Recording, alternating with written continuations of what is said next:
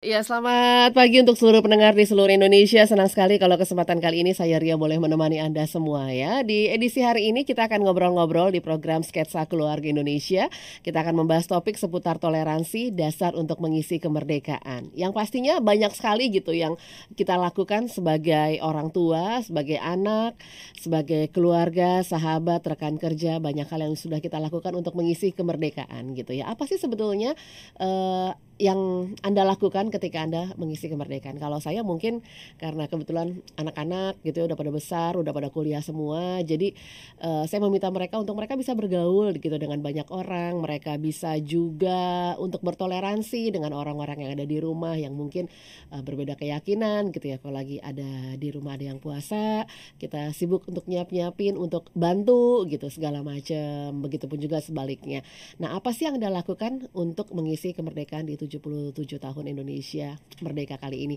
Untuk itu saya akan ngobrol-ngobrol, saya akan mengupas sebetulnya apakah betul toleransi ini adalah dasar untuk kita eh, bisa mengisi kemerdekaan di Indonesia yang begitu besar, Indonesia yang begitu majemuk, Indonesia yang begitu terkenal di seluruh dunia. Saya sudah bersama dengan dua narasumber saya secara virtual. Yang pertama ada Ketua Umum Projamin, Profesional Jaringan Mitra Negara, ada Maijen TNI Purnawirawan Winston P. Simanjuntak SIP MSI yang sudah bersama dengan saya. Wah, marganya sama dengan mama saya nih. Ya, selamat pagi Pak Winston. Selamat pagi. Iya, selamat pagi Pak Winston ya. Horas Pak Winston. Saya manggilnya, saya manggilnya apa ya? Kebetulan mama saya si Manjuntak nih. Iya, uh, iya. Saya marganya si Manjunta, ibu mm -hmm. saya si Litonga. Oh, terbalik berarti. Iya, iya, iya. Oke, dan bersama dengan eh, kami juga ada Ketua Umum Perwanti. Beliau ini uh, dari Persaudaraan Wanita Tionghoa Indonesia, Ibu Suryati Aminan BA. Ibu Suryati, selamat pagi. Apa kabar, Ibu? Baik, selamat pagi, semangat pagi, baik buat semuanya. Iya, baik, sehat, terima kasih. Semangat pagi, pagi, siang, sore, malam, selalu semangat pagi ya Ibu ya. Betul. Iya. Oke, baik. Sebelum uh, tentunya kita akan ngobrol, jadi silakan Anda bisa menyaksikan siaran kami saat ini karena saat ini kita live YouTube ya. Jadi Anda bisa nonton ya. uh, saat ini kita live YouTube di Heartline Network. Anda juga bisa dengarkan di 100,6 dan juga di gelombang-gelombang radio jaringan pelayanan di seluruh Indonesia serta Anda juga bisa mendengarkan di audio streaming www.heartline.co.id atau Anda juga boleh mendengarkan melalui aplikasi di jalur hati ya. Oke, di semua channel nih saat ini kita live ya. Oke, toleransi dasar untuk mengisi kemerdekaan. Pertama saya ke Pak Winston dulu. Pak Winston, berbicara seputar toleransi di era saat ini seperti apa? Apakah sudah mulai bergeser atau toleransi memiliki arti pengertian yang sama? Bagaimana Pak Winston? Uh, baik, sebelum saya menjawab uh, pertanyaan, tentunya kita harus memahami dulu hmm. uh, uh, arti secara etimologi uh, tentang masalah toleransi sendiri dan juga uh, di mana secara terminologi dikatakan toleransi adalah sikap saling menghargai menghormati, menyampaikan pendapat, baik itu pandangan, kepercayaan kepada Tuhan ya antara sesama manusia sendiri yang bertentangan dengan diri sendiri. Artinya eh, kita mempunyai apa nih pendapat yang berbeda. Iya. berbeda contohnya lah contohnya yang paling paling paling enak dan cepat dicerna gitu. Mm-hmm. masalah makanan lah ya. yang satu mengatakan haram yang satu mengatakan tidak. Nah tentunya eh, kita semuanya mempunyai hak masing-masing ya. Eh, mempunyai pandangan masing-masing. Tinggal bagaimana kita melihat eh, rekan kita yang berbeda itu baik itu yang mengatakan berbeda maupun dengan yang kita sendiri kita sama-sama saling menghargai. Nah, sikap-sikap ini yang diperlukan. Nah, konteksnya kalau lihat kita lihat latar belakang dan kondisi yang sekarang, eh, memang untuk bertoleransi itu memerlukan pandangan saya, memerlukan pengetahuan, memerlukan kedewasaan dan pengalaman melihat suatu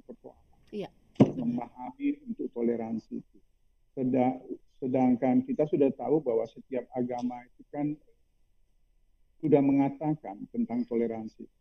Di Muslim mengatakan agamamu, agamamu, agamaku, agamaku. Kan gitu.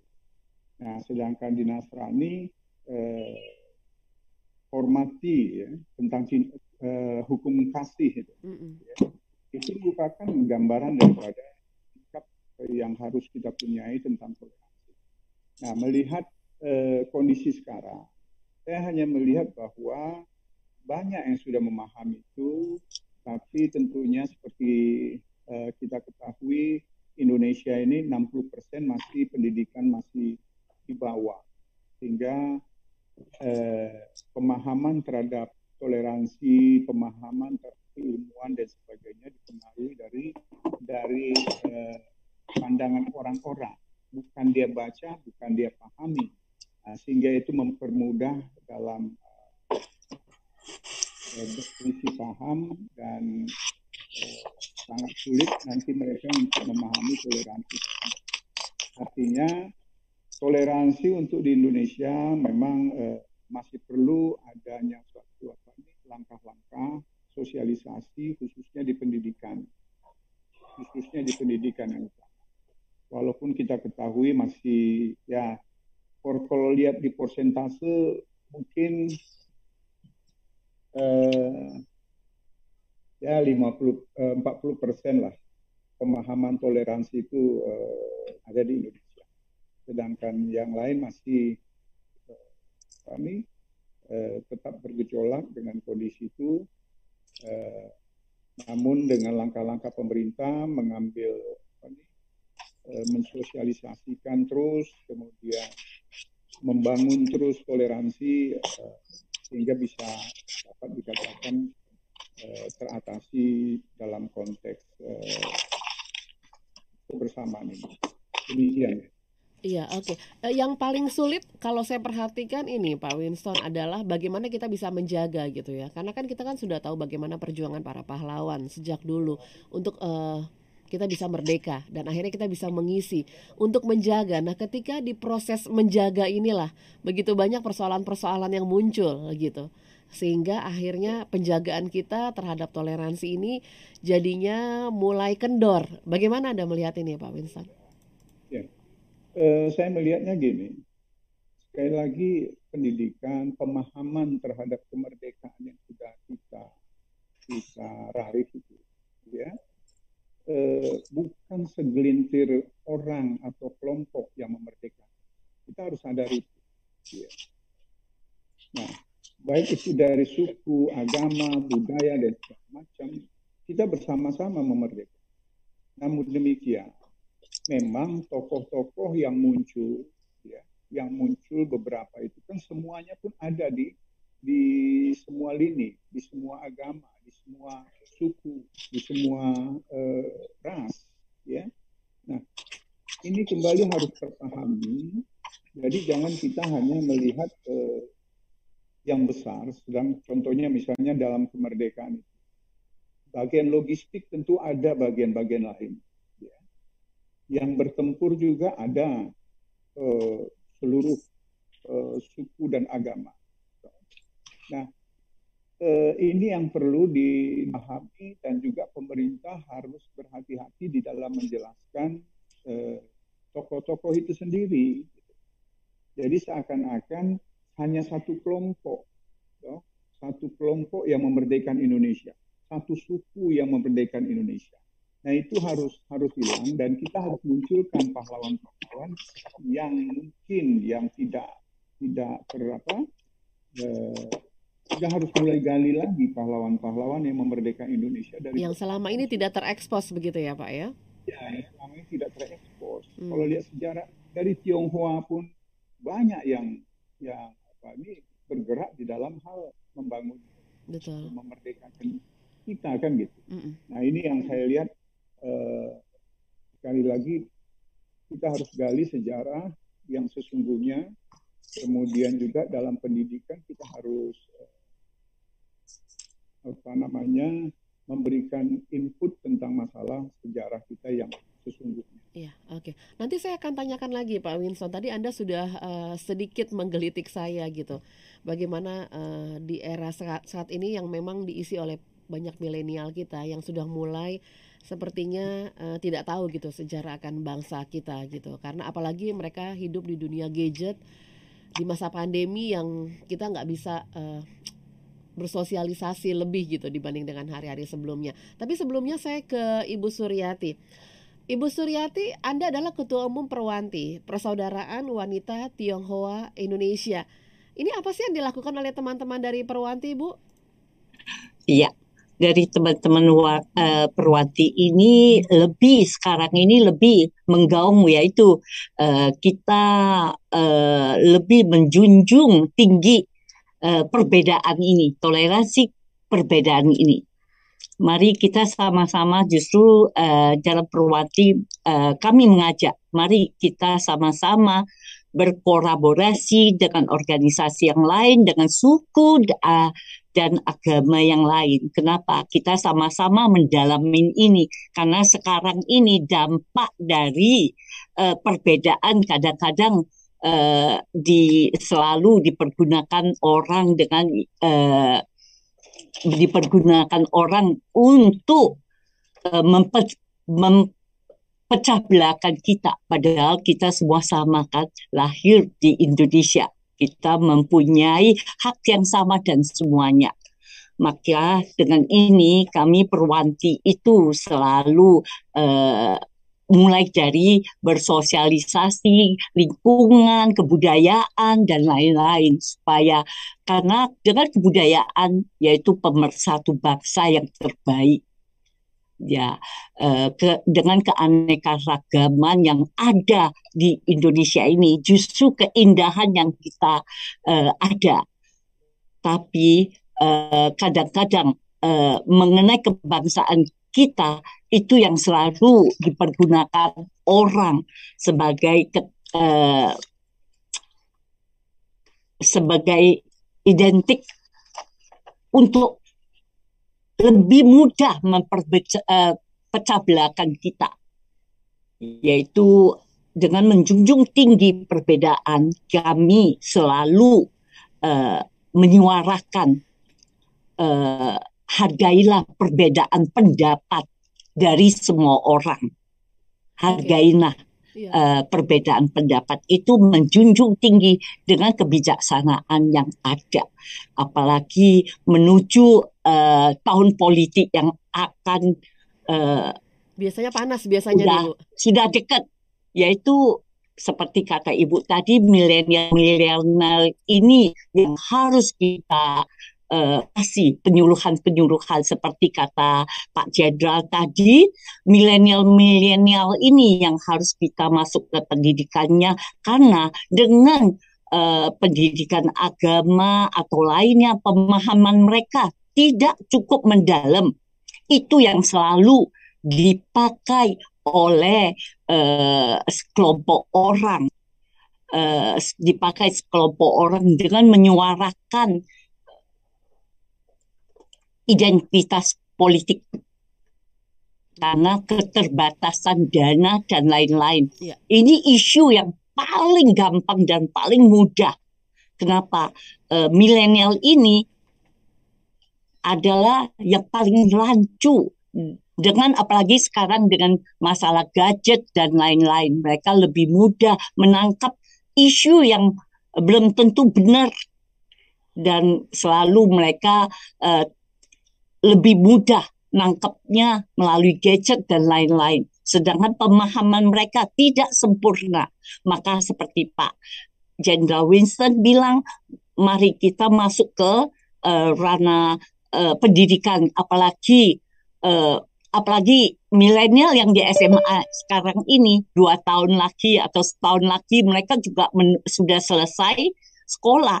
Mereka itu paling lancung dan paling mudah untuk uh, diajak ya. okay. uh, politik yang ya. tidak pada tempatnya gitu. Ya. Betul. Jadi coba kita memberi mereka pemahaman-pemahaman terhadap toleransi beragama, suku dan lain-lain. Itu seperti kata Jenderal Winston. Itu saya setuju sekali. Oke, jadi eh, dari ya. teman-teman Perwanti sendiri memang selalu melakukan kolaborasi kegiatan dengan berbagai elemen yang ada di masyarakat. Ya Bu, ya uh, mulai dari masa lalu sampai dengan mulai dari kemarin-kemarin sampai dengan uh, saat ini bahkan di jelang-jelang tahun jelang-jelang pemilu nih yang sudah makin panas gitu ya. Setiap hari ada aja yang soan. Ini soan ke sini, soan ke sini. Ya semoga aja soan-soannya soan-soan yang betul-betul untuk mengisi kemerdekaan gitu ya. Oke, baik. Betul. Saya ke Pak Winson lagi nih. Pak Winson tadi sudah disinggung sedikit seputar generasi milenial gitu ya. Kita tahu mereka ini adalah agen-agen perubahan. Mereka punya tanggung jawab. Sebetulnya kita juga punya tanggung jawab, tapi mereka lah gitu yang akan melanjutkan perjuangan kemerdekaan uh, dan juga uh, mempertahankannya. Mereka mengisi. Nah, kira-kira apa sih yang perlu dilakukan oleh para generasi kita ini sebagai agen perubahan untuk mereka bisa mengisi uh, perjuangan kemerdekaan ini, Pak Winston? Uh, karena saya militer, ya, uh, tentunya ada pola-pola di dalam untuk mencapai suatu sasaran. Maka kita harus mengetahui uh, sejarah dulu, sekarang, ya dulu sekarang kita combine untuk melangkah ke depan. Iya. Ya. Uh, arti singkatnya lagi uh, ketahui dirimu, ketahui musuhmu, seribu kali kau berperang, seribu kali kau. Artinya generasi muda harus memahami uh, jati dirinya. Jati dirinya adalah sejarah. Ya sebagai anak bang bangsa Indonesia, ya yang dimerdekakan oleh para tinggal dia mengisi.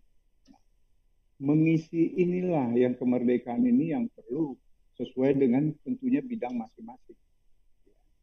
Dia teknokrat, dia pro, apa, mempunyai kemampuan eh, teknologi, kemudian eh, kemampuan di bidang pertanian dan sebagainya. Itulah bagian daripada eh, kewajiban mereka untuk mengisi untuk melakukan itu, maka sekali lagi dia harus memahami latar belakang eh, bangsanya sendiri. Nah, kebanyakan milenial kita yang saya lihat, mereka sibuk dengan profesionalisme eh, kegiatan-kegiatan mereka. Ya, yang mereka suka, yang mereka, uh, mereka golkan gitu. Dan, mereka tidak peduli lagi tentang masalah sejarah tidak me melihat sejarah. Ya. Sehingga mereka asik dengan dirinya sendiri, eh, tidak mau membangun kembali kepada eh, bangsanya mengisi untuk generasi-generasi berikutnya. Sehingga eh, perlu milenial ini memahami dulu tentang sejarah. Sehingga dia bisa melangkah ke depan. Oh, saya punya kewajiban untuk mengisi kemerdekaan ini saya mempunyai kewajiban untuk bukan menuntut saja, tapi ada kewajiban. Ya, dan kewajiban itu harus berimbang. Nah, seperti contohnya eh, yang sekarang, ya, para demo dan sebagainya, anak-anak milenial, mahasiswa, padahal sudah dia mempunyai kemampuan eh, intelektual untuk bisa mendengar dan membaca tentang kondisi-kondisi ekonomi kita.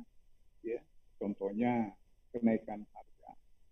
Padahal kalau dibandingkan pemerintah sudah menjelaskan perbandingan dengan negara-negara. Iya. Kita sudah masuk murah.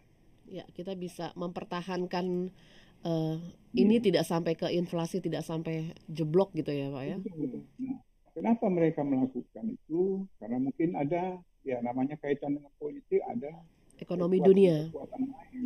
Ya. Nah, kekuatan-kekuatan lain harus kita eh, apa ini bisa dapat kita masukkan, tapi kita pertimbangkan dengan dengan secara akademik juga.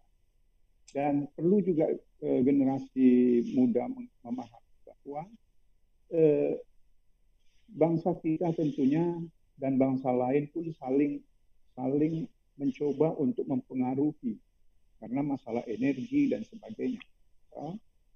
yang tadi saya katakan kesimpulan saya baik buruk susah senang susahnya bangsa ini adalah tergantung anak bangsa itu sendiri.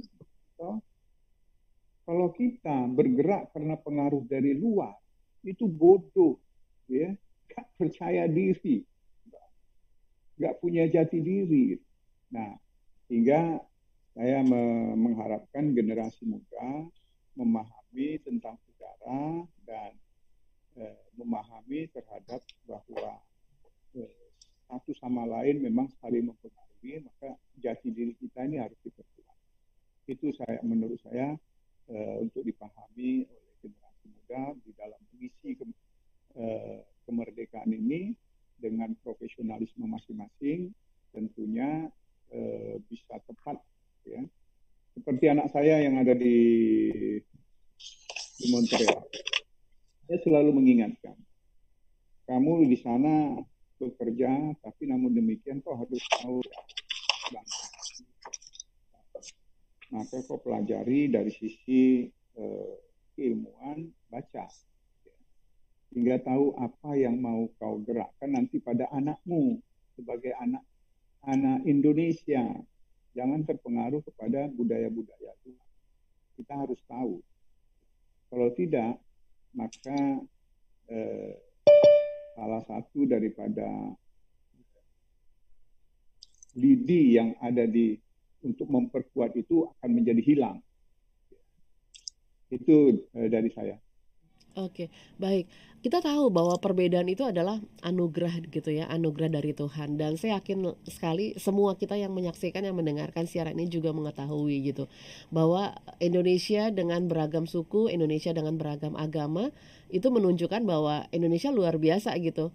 Dengan perbedaan yang ada kita masih bisa menjadi bangsa yang besar sampai dengan saat ini. Itu makanya disebut dengan uh, anugerah gitu. Tapi uh, bagaimana untuk kita bisa memahami gitu uh, bukan malah berpikir tentang perbedaan sesuatu hal yang berbau negatif. Bagaimana nih, Ibu Suryati? Uh, saya rasa kita harus menimbulkan kesadaran kesadaran mengenai kebangsaan ini dengan semangat kebangsaan kepada selalu menyerukan apalagi uh, kami dari suku Tionghoa eh, kami selalu bilang sama mereka, mari kita sama-sama menyerukan eh, kebangsaan. Kita harus sadar seperti terakhir ini kami juga peduli dengan eh, apa kan? Eh, seperti terakhir ini kita mengunjungi museum eh, Nasution kemarin kebetulan adalah hari meninggalnya Jenderal uh, Nasution dia sebagai pahlawan revolusi. Mari kita kunjungi museumnya. Itu yang terakhir kami supaya menyadarkan uh, masyarakat untuk berkunjung ke museum. Kita akan tahu sejarah. Sejarah itu yang kita harus uh, pupuk dan sadarkan. Kenapa? Uh, dengan keterbatasan seperti uh, masa COVID ini, yang bisa kita lakukan yaitu kita memberi contoh setelah itu kita sebarkan, uh, kita memberi contoh, kita yang mengunjungi sebagai ketua umum, kita mengunjungi, kita menyuarakan bahwa kita harus peduli dengan eh, pejuang-pejuang yang ada. Ya. Ibu Suryati, Dan, Ibu Suryati, Anda masih merasakan tidak Ibu adanya gitu perbedaan ketika terjun uh, ke masyarakat, teman-teman dari Tionghoa sendiri masih ada nggak gitu sikap-sikap sinis atau uh, melihat sebelah mata dengan keberadaan teman-teman Tionghoa? Anda melihat masih ada sampai sekarang? Kalau saya sendiri ya, saya sendiri justru saya tidak merasakan itu. Kenapa? Hmm. Uh, di sekitar saya mungkin uh, orang yang sudah educated dan yang di bawah juga tidak malah mereka eh, sangat akrab dengan kami. Hmm. Seperti terakhir ini saya baru ulang tahun segitu banyak ojol hampir ratusan ojol datang ke rumahku dengan patungan satu orang lima ribu sampai sepuluh ribu untuk bu, merayakan patungan, oh patungan buat beli kado gitu bu untuk merayakan ulang tahun saya dengan hmm. kue dengan uh, buah-buahan itu suatu kebanggaan buat saya. Saya mera tidak merasakan perbedaan itu, apalagi seperti uh, di rumah saya dengan aneka ragam agama. Anak saya ada Katolik, Kristen, sedangkan saya Buddhis. Dan dalam waktu dekat ini, minggu ini, saya akan menikahkan putri saya, malah Muslim, suaminya dari Padang. Saya kira uh, di lingkungan saya ya, di lingkungan saya. Kecuali kita sendiri yang memperbedakan itu semua adalah menjadi kita sendiri. Makanya saya mengajak wanita dari perwanti ini, kita mari sama-sama kita uh, hilangkan masa lalu, semua bekas masa lalu kita lupakan. Kita mulai dari uh, sekarang dengan uh, jejak yang ada. Mari kita menuju uh, Indonesia yang bersatu. Semua kejadian uh, pasti ada sebab akibat. Jadi semuanya kita lupakan mulai dengan uh, diri kita sendiri. Semua kan dari pikiran pertama. Jadi uh, saya ingin membawa wanita Tionghoa itu yang masih ada trauma batin kejadian 98 dan lain-lain. Mari kalau kita ingat terus kejadian yang lama, tidak pernah kita akan hidup damai. Marilah kita menuju uh, tahun yang lebih damai. Hmm. Jadi dampak dari ini semua kalau tidak mulai dari laka pertama, kita memulai lembaran baru, kapan kita akan selesai dengan lembaran yang lama. Hmm, Oke, okay. iya Pak Winston, merawat toleransi tidak lebih mudah dibanding dengan membangun gitu.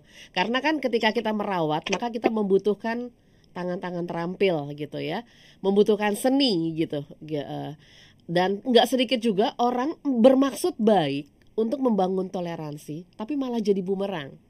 Tanggapan Anda, Pak Winson? Iya. Hmm. Jadi memang betul itu. Uh, itu Riyama. Dipanggil itu aja. Iya eh, memang untuk merawat itu kan perlu. Seperti contohnya kita merawat bunga.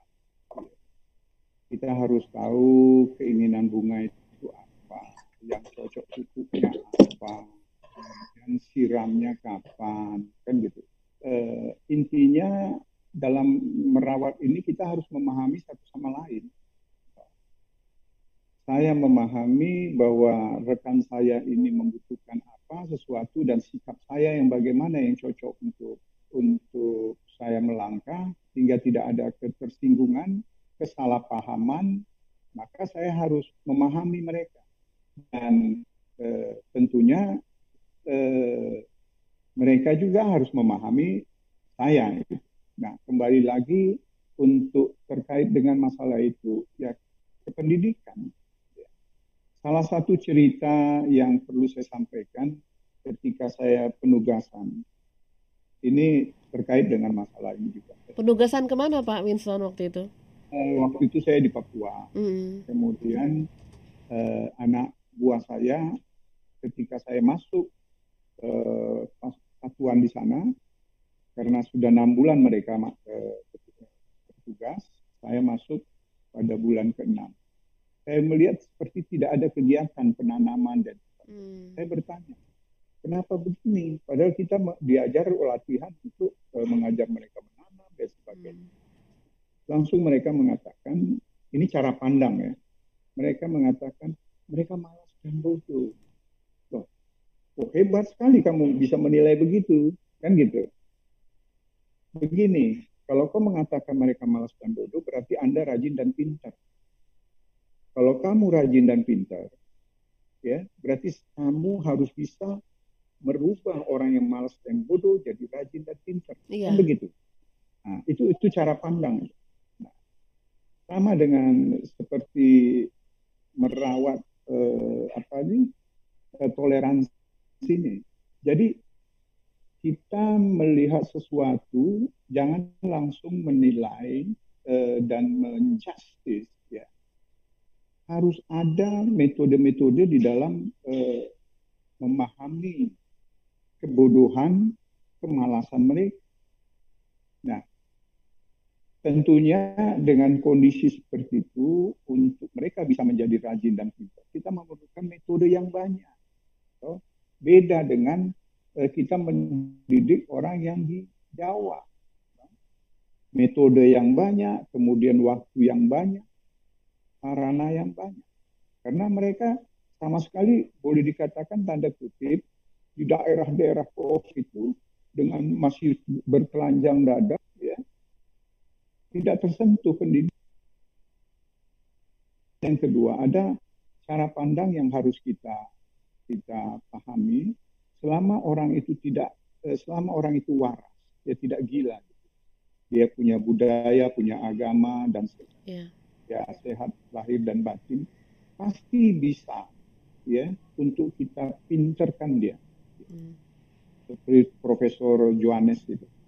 Orang Papua banyak ahli-ahli yeah. matematika yang kita anggap mereka nggak tahu. Ya, jadi banyak pemain-pemain bola dari Papua juga yang sudah go internasional, hmm. Pak Winston. Hmm.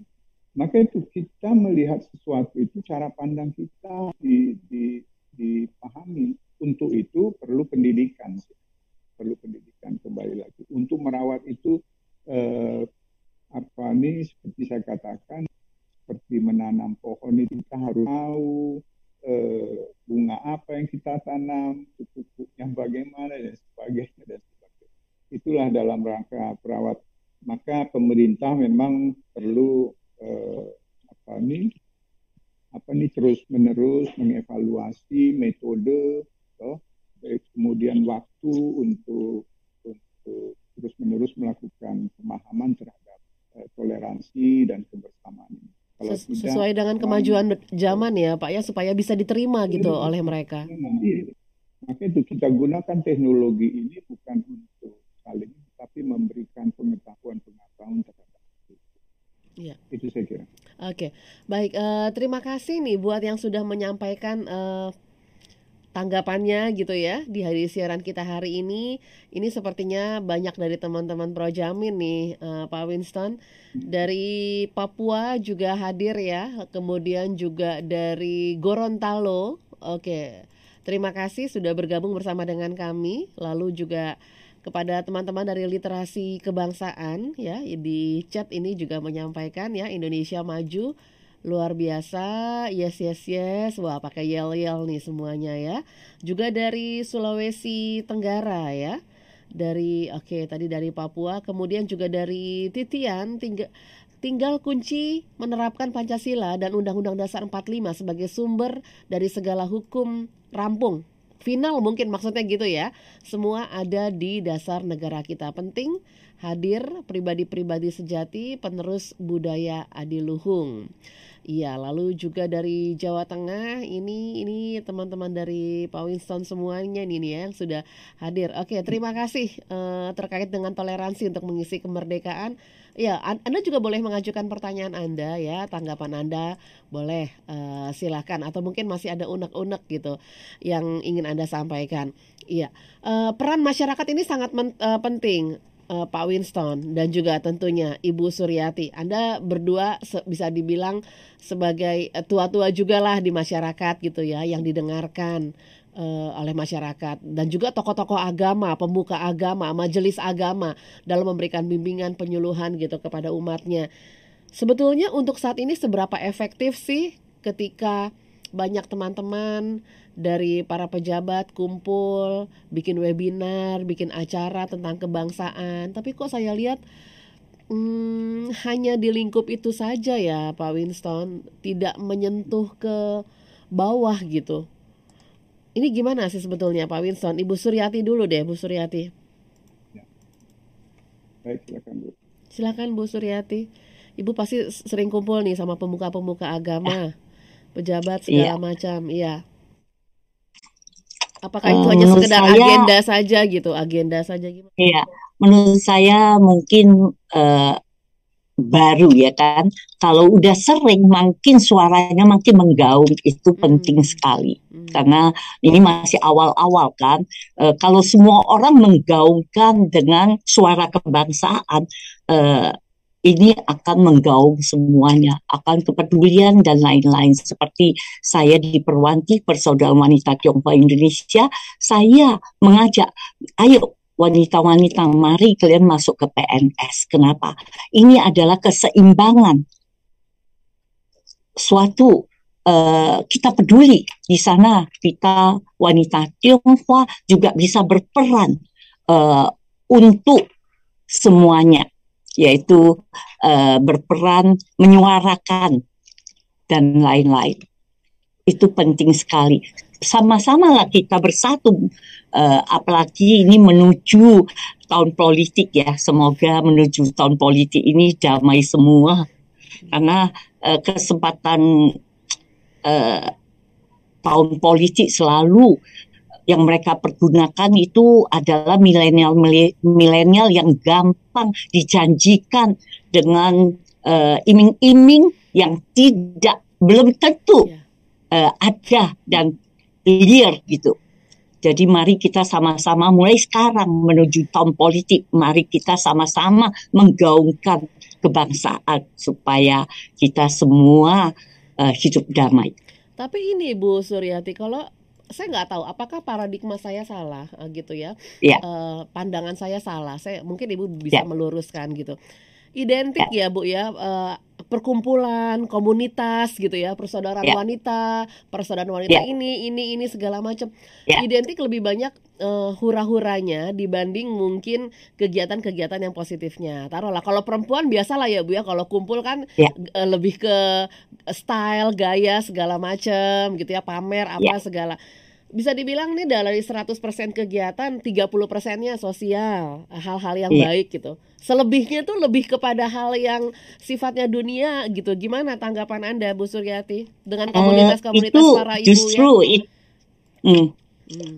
justru itu yang saya gaungkan Uh, karena pembina-pembina KAPI adalah ada beberapa yaitu uh, istri pensiunan pejabat dan lain-lain, hmm. saya selalu meminta nasihat mereka. Saya pengen Perwanti ini tampil beda, yaitu hmm. bukan sekedar hanya nyanyi-nyanyi arisan, arisan ataupun iya. rayain ulang tahun dan lain-lain. Atau Kenapa? pamer tas gitu bu, uh, atau pamer tas. Iya, iya, iya. Masalahnya ini loh bu, uh, yang ditampilkan uh, di sosial media itunya dibanding dengan kegiatan-kegiatan positif. Justru yang ditampilkan iya. tuh lebih yang ke sananya gitu.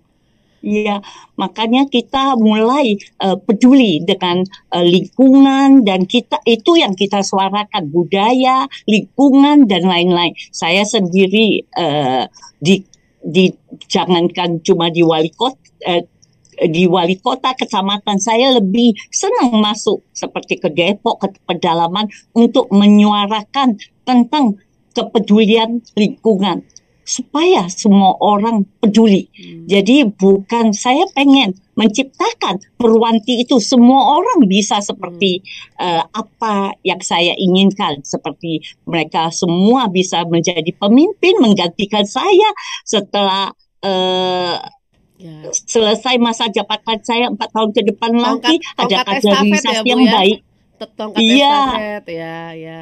Iya itu. ya. tidak sekedar cuma nyanyi nyanyi hmm. jadi kita harus bermanfaat untuk masyarakat kita apalagi di bumi uh, kita Indonesia yang indah ini. Keberagaman yang buat kita makin indah. Iya. Oke baik. Ibu Suryati tadi agak terputus suaranya Ibu Iya. Oke, iya baik sudah. Oke, saya ke Pak Jenderal nih, ke Pak Winston. Pak Winston, ini ke, uh, kalau berbicara seputar toleransi, tentunya nggak jauh-jauh dengan yang namanya perjuangan gitu ya. Tapi kalau melihat sekarang, sepertinya yang namanya perjuangan itu sangat mahal sekali gitu. Terlalu mahal prinsip perjuangan, khususnya untuk anak-anak muda, karena mungkin sudah uh, mereka sudah hidup di zona nyaman, terlalu mudah mendapatkan segala sesuatu gitu. Saya juga berkaca gitu kepada diri sendiri ketika anak-anak minta ini, "Mah, ini mah ini." Kalau saya lihat itu baik ya, langsung saya kasih gitu. Sementara kalau dulu kan kalau ingat cerita orang tua untuk mendapatkan sesuatu kecil yang aja butuh perjuangan. Begitupun juga dengan para uh, pejuang kemerdekaan kita. Tapi sekarang ini terlalu mahal prinsip perjuangan untuk anak-anak muda karena banyak pemuda yang mulai mengabaikan prinsip perjuangan. Padahal prinsip perjuangan ini yang membimbing kita untuk kita akhirnya bisa berdiri dengan penuh keyakinan kita bisa menatap masa depan Indonesia maju. Bagaimana Anda melihat kata perjuangan di era sekarang ini, Pak? uh, betul, terima kasih. Uh, tapi sebelum saya sampai ke situ, kalau nanti kehabisan waktu sebelum saya menjelaskan tentang program boleh boleh. Iya iya silakan silakan pak juga dengan iya. uh, uh, uh, Kar karena kebetulan uh, banyak juga teman-teman uh, projamin yang jadi, projamin hadir ini, nih. Iya. Iya. Projamin itu panjangan daripada profesional jaringan negara jadi kita membuat suatu perkumpulan eh, dalam konteks kita membantu ya pemerintah khususnya. Namun bukan arti kita selalu mengikuti, ngendel, dan sebagainya. Tidak. Tapi kita selalu memonitor kebijakan-kebijakan yang mana yang positif dan negatif yang bisa kita nantinya eh, kembalikan kepada pemerintah sebagai bahan masukan. Dan tentunya kita juga eh, wajib untuk mengkritisi hal-hal itu. Saya kira itu eh, perkumpulan kami ini, Mbak. Di Projamin ya, Pak ya? Nah, hmm. ya Kemudian eh, terkait dengan apa ini eh, perjuangan. Hmm. Jadi memang perjuangan itu memang penuh pengorbanan, kesadaran diri di dalam mencapai dan tentunya perjuangan ini harus dilakukan bersama-sama dalam mensepakati mencapai tujuan itu. Ya. Nah, dengan kondisi sekarang seperti dikatakan eh, itu Priyama bahwa sangat mahal ya. Semuanya eh, tersedia? Semuanya terkait dengan itu. Hmm. eh, memang perkembangan situasi karena kondisi yang ada terpengaruh bahwa segala sesuatu eh, itu harus ada embel-embel dan sesungguhnya perubahan itu ya dari dari perjuangan yang tanpa pamrih sampai pada perjuangan yang dengan pamrih kondisi pengisian kemerdekaan. Nah itu sebenarnya bisa di, dihilangkan jika peraturan-peraturan pemerintah atau langkah-langkah pemerintah di dalam eh, memberantas atau Eh, menjalankan tugasnya sesuai dengan aturan yang ada. Contohnya membuat sesuatu atau masuk pendidikan aja bersaing seperti apakah eh, ya pemerintah maupun swasta lah semuanya perjuangan tentunya ada KTBLC-nya. Nah itu harusnya diambil langkah oleh pemerintah dan dengan ketat ya itu harus bisa dilakukan lakukan sehingga dirasakan oleh oleh apa nih masyarakat kita bahwa perjuangan saya ini adalah perjuangan yang hakiki yang yang sungguh-sungguh. Dan kemampuan saya adalah kemampuan yang yang sebenarnya kan gitu. Sehingga dia merasakan adanya suatu suatu kebanggaan ya. Kalau sekarang itu tidak timbul kebanggaan untuk mendapatkan sesuatu iya. karena ya ITBLC tadi. Wani Piro nah, tadi, Pak.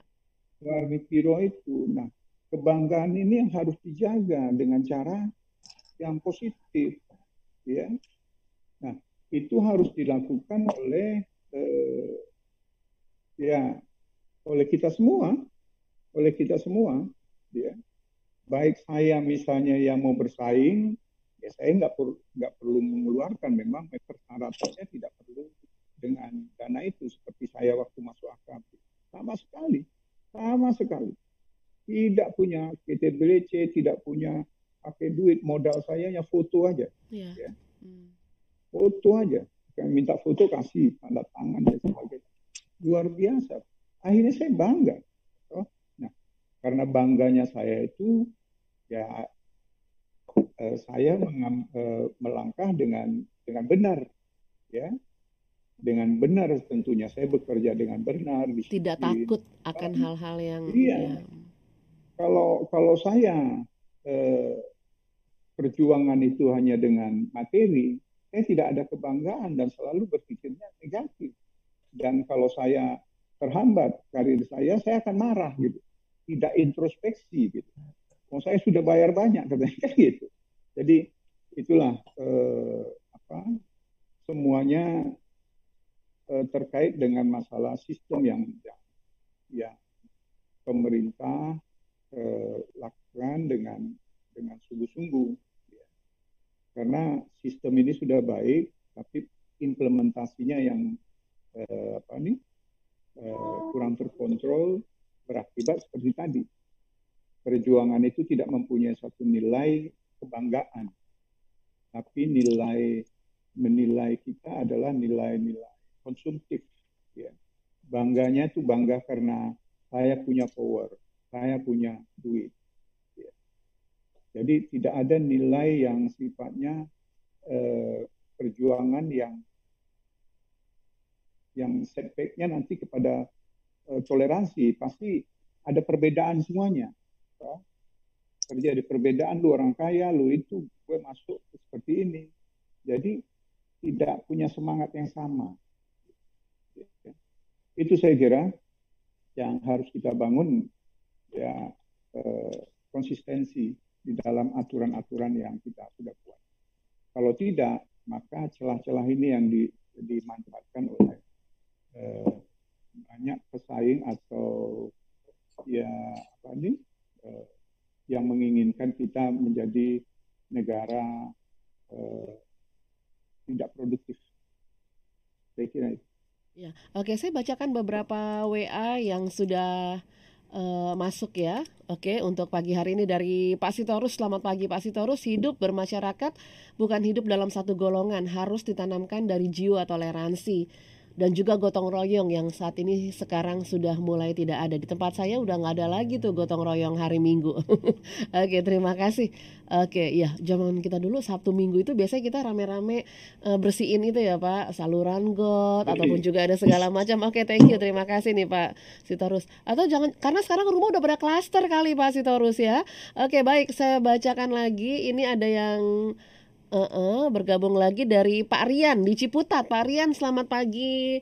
Selamat pagi semuanya. Oke, sebenarnya orang atau bangsa kita Indonesia sudah punya rasa toleransi dari dulu. Aku ini 60 tahunan sudah SD. Wah, sudah merasakan rasa toleransi. Namun belakangan ini heran aja, terutama waktu ada kasus Pak A. Oke, sejak itu semua dipolitisasi hanya gara-gara pilih pemimpin dan paling mudah melakukan melalui keyakinan agama. Kemudian juga suku yang kelihatannya tidak begitu berpengaruh. Ya, ada beberapa yang saya tidak bisa bacakan nih. Silakan, mungkin menanggapi. Kita harus tutup nih untuk siaran kita karena sudah hampir satu jam. Mungkin sebagai closing statement dari anda, ya silakan. Saya ke ibu ini dulu, ke ibu dulu deh sebelum nanti ditutup oleh Pak Winston. Bu Suryati, silakan ibu closing statement dari anda. Ketua Umum Perwanti? Mari kita jaga perbedaan ini. Mari kita sama-sama menjaga perbedaan dan eh, perbedaan pendapat dan toleransi itu harus kita jaga dengan kebijaksanaan. Apalagi menuju tahun politik. Semoga tahun politik ini eh, adalah tahun politik yang damai, sejahtera. Baik, Pak Winston, silakan Pak Winston. Uh, baik, saya kira uh, dalam rangka membangun toleransi ini uh, tentunya uh, yang pertama adalah pendidikan yang harus uh, apa, ditingkatkan. Kemudian yang kedua pemahaman terhadap agama yang yang hakiki, yang hakiki, ya. Jadi bukan agama yang sifatnya hanya tahu-tahu, tapi nilai hakiki. Sebab di dalam di dalam agama itu baik Hindu yang saya baca eh, mempunyai nilai eh, apa, toleransi yang eh, pemahamannya yang kuat. Ya. Itu saja dari saya. Semoga eh, dengan toleransi yang kita pahami, kita bisa mengisi kemerdekaan kita menjadi negara yang kuat, maju, dan masyarakat yang bahagia, yang sukses. Iya, baik. Iya, chat yang terakhir saya bacakan ini dari Projamin Papua ya. Uh, Papua adalah miniatur Indonesia untuk toleransi seluruh uh, agama ya, untuk toleransi seluruh agama. Oke, baik terima kasih dari DPW Projamin Provinsi Papua. Ya, kemudian juga dari Ibu Email. Iya, hidup bermasyarakat. Oke, baik. Ya, terima kasih untuk Ibu Email ini yang sudah memberikan tanggapannya. Mohon maaf kalau saya belum bisa membacakan satu persatu ya chat yang masuk dan juga WA yang masuk untuk pagi hari ini. Tapi silakan untuk Anda bisa menyaksikan kembali siaran kami bertiga di hari ini saya Ria dan juga ada Pak Maijen TNI Purnawirawan Winston P. Simanjuntak SIP MSI, Ketua Umum Projamin, Profesional Jaringan Mitra Negara, dan juga Ibu Suryati Aminan BA, Ketua Umum Perwanti, Persaudaraan Wanita Tionghoa Indonesia. Sekali lagi, terima kasih Pak Winston Simanjuntak, Ibu Suryanti, terima kasih untuk... Terima okay. kasih Bunya. Terima kasih, terima kasih Ibu. Terima kasih Pak Jenderal. Ya, terima kasih. Oke, okay, terima kasih sekali lagi untuk kebersamaan Anda yang sudah bergabung. Silakan bisa nonton lagi lagi di YouTube channel Heartline Network.